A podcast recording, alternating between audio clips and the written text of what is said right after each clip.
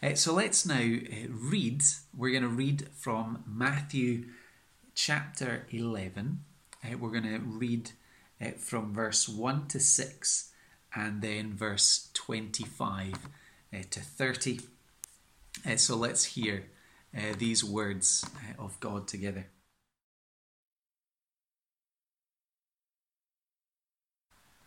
After Jesus had finished instructing his twelve disciples, he went on from there to teach and preach in the towns of Galilee.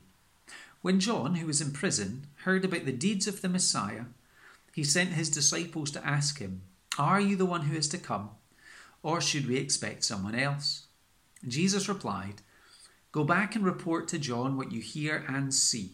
The blind receive sight, the lame walk, those who have leprosy are cleansed, the deaf hear the dead are raised, and the good news is proclaimed to the poor.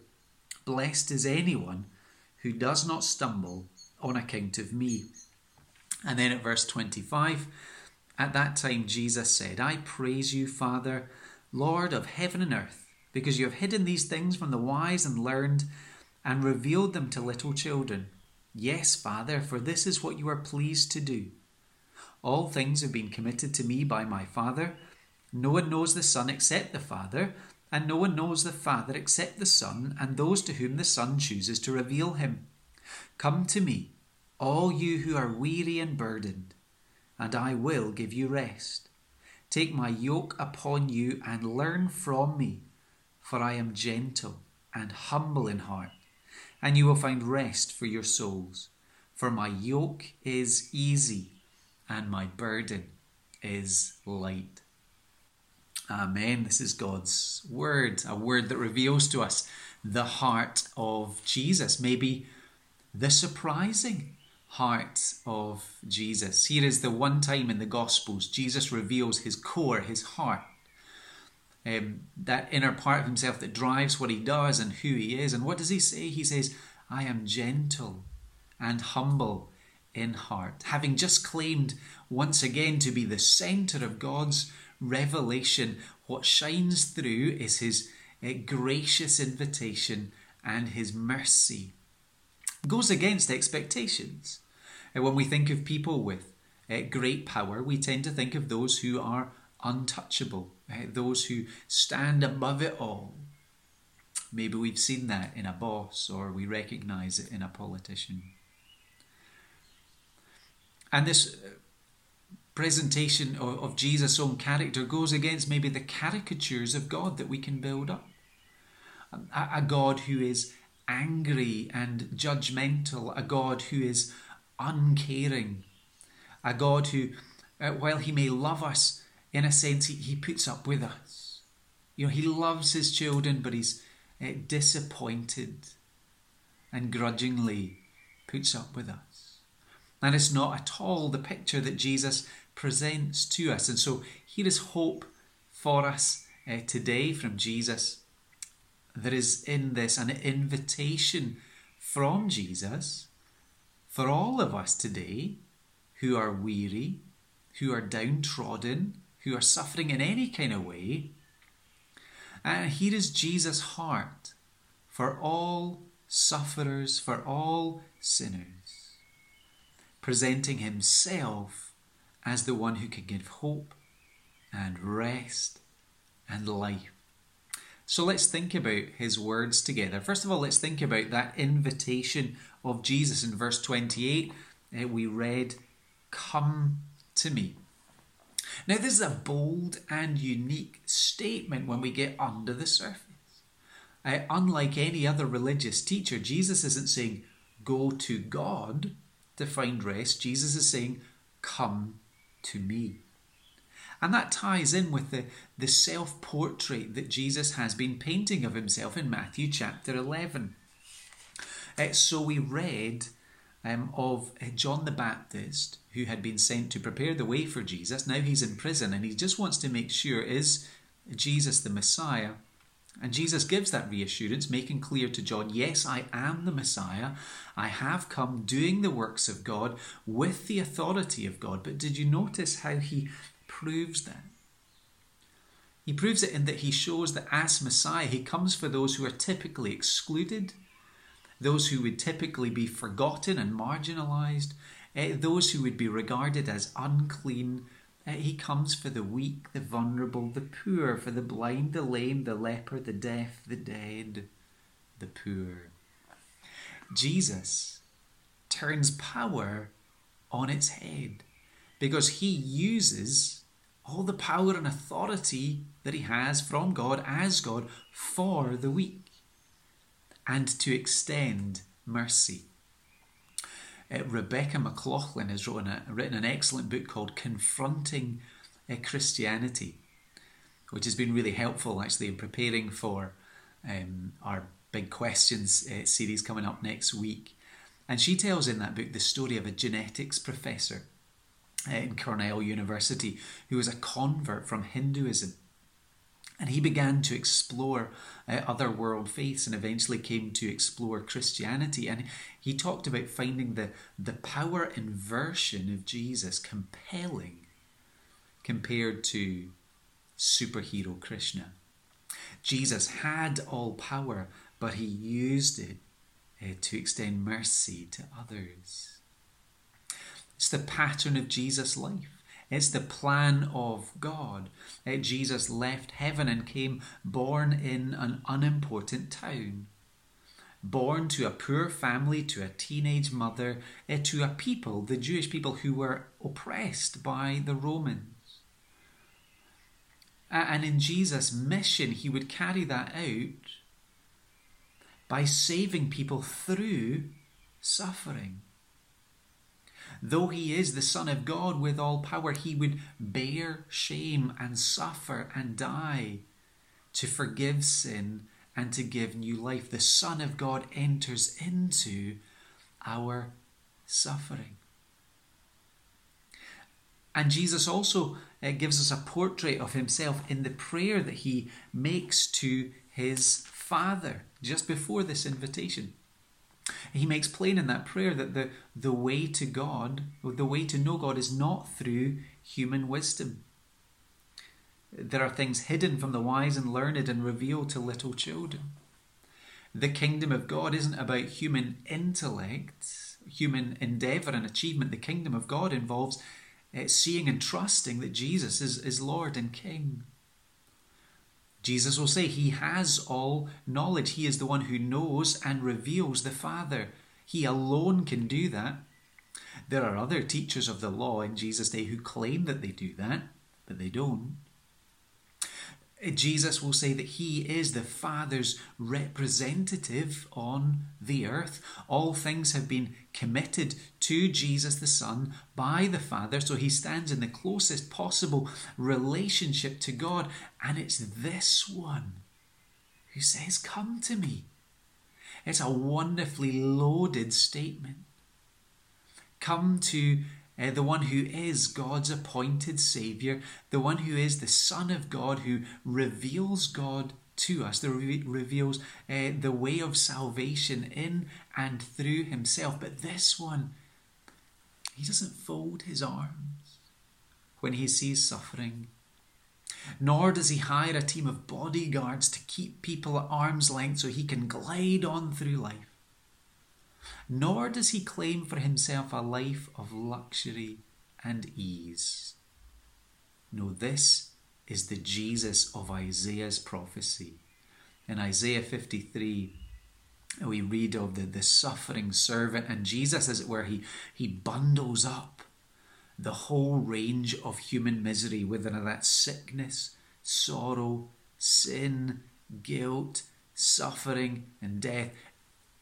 And he takes it as he becomes one of us and he carries it to the cross so that we understand it is the nail scarred hands of the Son of God that beckon us Come to me, come home to the Father. So it's a wonderful invitation, and it's an invitation that comes from the heart of Jesus. So let's think briefly about the heart of Jesus as it's uh, displayed for us here. Two ways that Jesus lays bare his heart for us. One, in who he offers himself to. So again, verse 28, 28 Come to me, all you who are weary and burdened. That's all without exception. Every weak, downtrodden, frustrated, anxious, despairing person among us, we need to hear this invitation from Jesus. And notice that Jesus doesn't say, You can come to me once you've cleaned yourself up. You can come to me once you've sorted yourself out and made yourself respectable and, and dealt with your burdens. No, it's our burden that qualifies us to come to Him. He is the one who offers to carry the burdens, not that we would deal with it ourselves. Now, this would have been particularly good news for, for the listeners in Jesus' own day, the weary of Jesus' day. In particular, uh, were uh, those uh, who stood under the teaching of the religious leaders and the Pharisees. You know, you get that controversy and conflict between Jesus and the Pharisees. So these Pharisees, Jesus said, were laying heavy burdens on the people that, and they themselves weren't willing to lift a finger to help. We get a sense of, of what they were like even in the next chapter, Matthew 12. Uh, these Pharisees will judge the disciples for eating grain on the Sabbath. They will judge Jesus for showing mercy and healing someone on the Sabbath.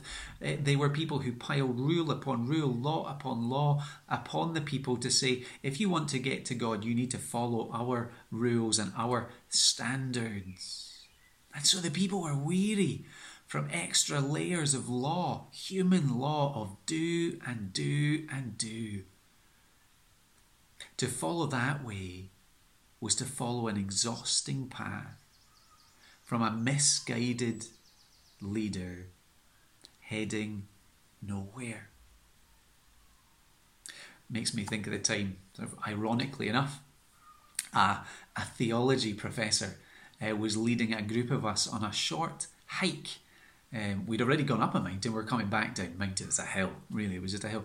Um, and, and, he decided he could find an alternative way for us. Fine, uh, let's do that. It was a nice day. Uh, then a couple hours later, the clouds open and it's torrential rain.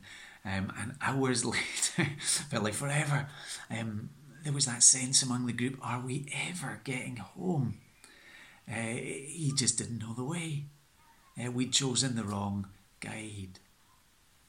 Jesus teaches a different way to the way of the Pharisees, not the way of do, do, do. His is the way of grace. His is the way of it is done. Our trust and our hope rests on the work of Jesus in his perfect life and his sacrificial death to pay for our sin, not on our own ability to please God. And Jesus leads us on a different path. In fact, Jesus will say, I am the way, the truth, and the life. No one comes to the Father except through me. His is the way. He is the life. He is the one that we must come to to have that freedom of knowing and enjoying life with God. What makes you weary today? All of us will have different answers to that question. Maybe for some of us, we're weary from trying to prove ourselves. Now, that might be in, in the context of religion, or it might be in your family or your workplace, uh, in your educational setting. You might be weary from a weight of responsibility, family or at work. You may be weary because of the trials of life. Perhaps sorrow and grief has come. To all of us who are weary, the invitation from Jesus holds true. Come to me. Come to me and find rest and find peace and find life. Come to Jesus.